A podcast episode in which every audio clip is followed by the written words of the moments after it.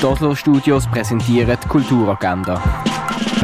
Es ist Dienstag, der 4. Mai und das kannst du heute alles in der Region erleben.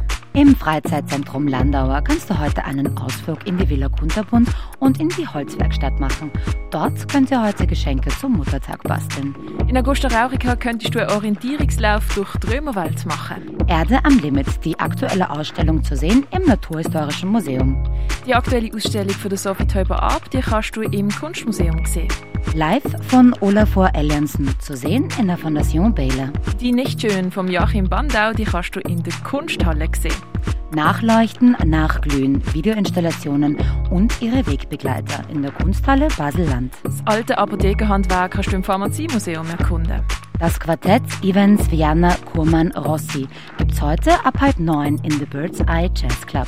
Und Football Inside, die Vorpremiere mit anschließendem Gespräch mit dem Regisseur, das kannst du heute am 6. Uhr im Kultkino anschauen. Die tägliche Kulturagenda mit der freundlichen Unterstützung von der Oslo Studios.